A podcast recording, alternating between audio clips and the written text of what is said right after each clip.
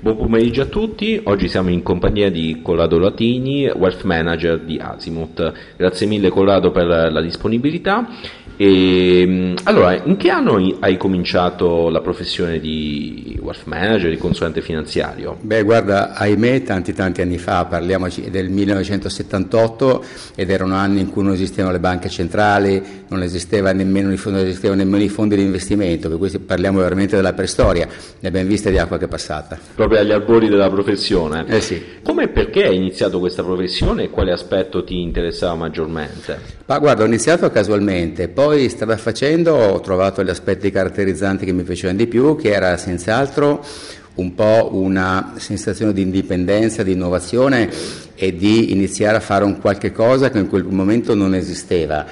Mm, a posteriori ti potrei dire che quello che mi è piaciuto molto è mm, aver cominciato a scrivere magari la storia di un settore insieme ad altri ovviamente, che è arrivata sin qui, quindi partire proprio dagli albori, averla vista nascere, aver fatto parte magari di una, con indipendenza e con uh, professionalità di, una, di quella che poi si è sviluppata proprio non più come un'avventura ma una vera professione. Ho capito.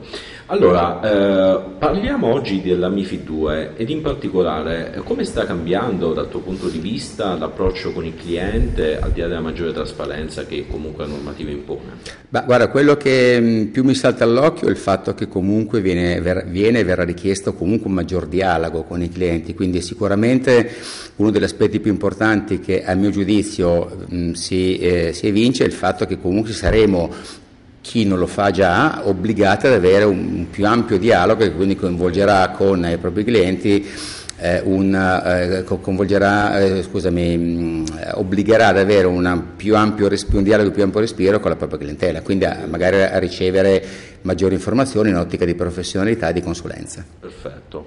E, ehm, secondo te eh, la MIFID 2, che comunque è nata come evoluzione anche della MIFID 1, la precedente normativa, eh, basterà appunto questa nuova implementazione normativa ad elevare il livello di servizio e eh, a migliorare comunque in generale il servizio di consulenza ed evitare casi di mis-selling? Ma guarda, lasciami dire anzitutto che secondo me la MIFID 2 è un'evoluzione che nasce da eh, come posso dire, non i buchi, ma insomma le inesattezze eh, che si sono create eh, con lo sviluppo della MIFID 1, quindi sicuramente è una cosa positiva. Eh, bah, sai, eh, sicuramente potrà essere interessante utilizzare la MIFID anche per migliorare il proprio livello di relazione, incrementare il tipo di rapporto con la clientela e soprattutto avere un approccio più professionale e consulenziale con i propri clienti. Ho capito. E quindi secondo te eh, comunque profilare il cliente con la MIFID 2 eh, sarà un processo più accurato? Eh, cosa ne pensi anche in vista poi dei nuovi kit che verranno o comunque già sono in distribuzione in vari, con i vari strumenti? Ah, guarda, direi senz'altro di sì, perché eh, ovviamente avere un livello più alto e più completo di informazioni non potrà che eh, aiutarci e supportarci meglio nella profilatura dei clienti, quindi nell'identificazione di portafogli di profili di rischio più ottimali. Ho capito. Quali secondo te eh, sono le skills che eh, il consulente deve avere eh, anche alla luce della MIFID 2?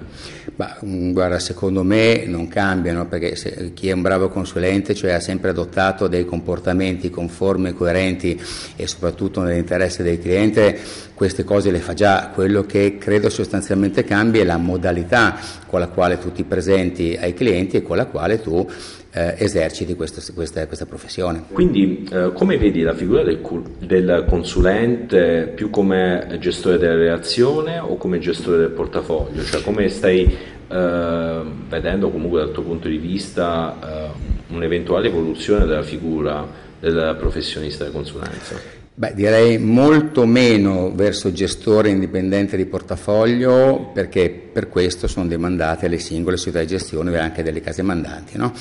Molto di più verso una gestione della posizione globale del cliente, quindi dal punto di vista di eh, eh, analisi delle singole posizioni, dei singoli interessi del, del, del proprio cliente.